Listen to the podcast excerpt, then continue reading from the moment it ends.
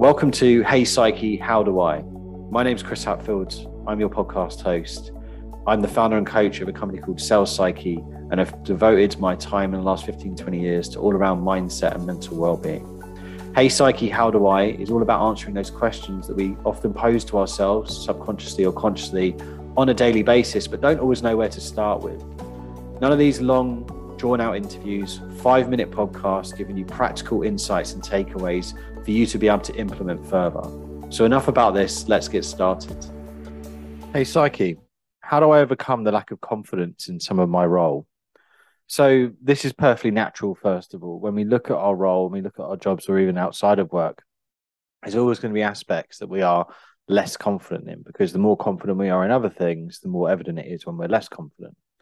And what can hold us back a lot of the time is this constant fear. We've talked about these negative what ifs before of focusing, overly focusing on this area, but not actually working through it, just sort of staying in this static mindset of thinking, you know, I'm, I'm not confident enough on calls, I'm not confident enough when I'm presenting, I'm not confident enough when I'm dealing with objections or pricing or certain types of conversations. And the more we tell ourselves that, the more pressure we put on ourselves, and the more judgment we then think, oh, am I doing the right job? Do they think I'm coming across as confident?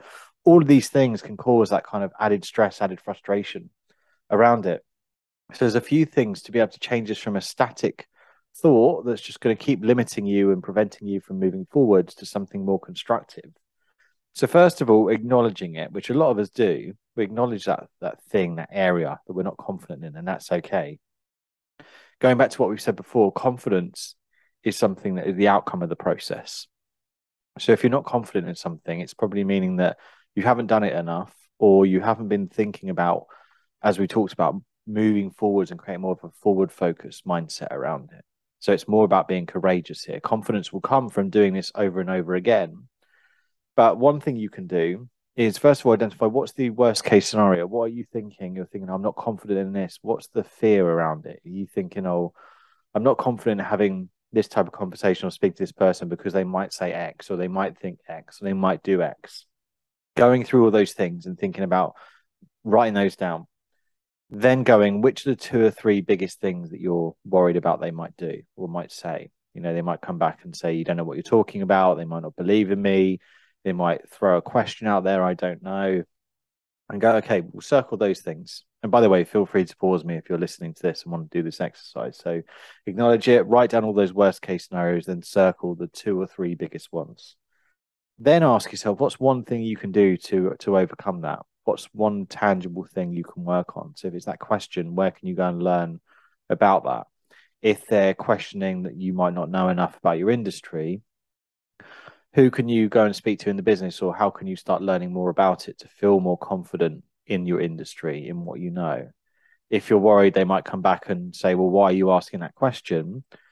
What can you do? You might be able to go through your questions that you're going to ask them on that call and almost justify to yourself. If they come back and ask why, here's why I'm asking that question.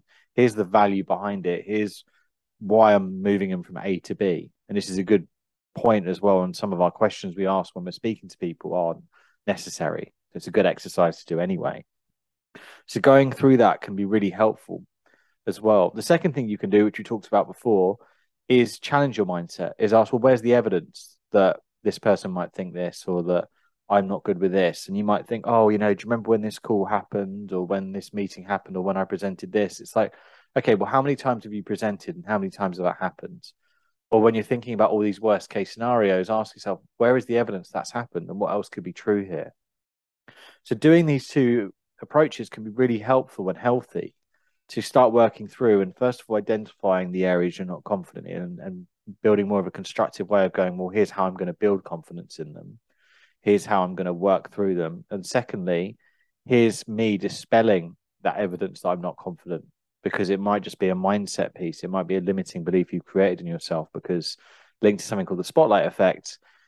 The more we think about something, the bigger it becomes. So you might have had this incident happen once or twice out of hundreds or dozens of times and you focused on that. Let me put it this way if you're thinking, let's say you're thinking, oh, you know, I've had two or three presentations that haven't gone well out of 40 or 50. So I'm worried the next one might not. If it was the other way around and you'd had only two or three good presentations and out of 50 and the other 47 have been bad and the next one, would you think the next one would be good? No, you'd think, oh, it'd be bad because the majority have been. Well, that's exactly how to look at it in the other way.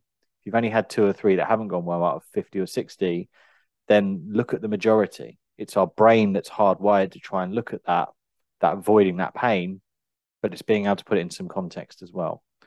So have a think about that when you're looking at your role, when you're looking at aspects of it. Think about how do I challenge my thinking?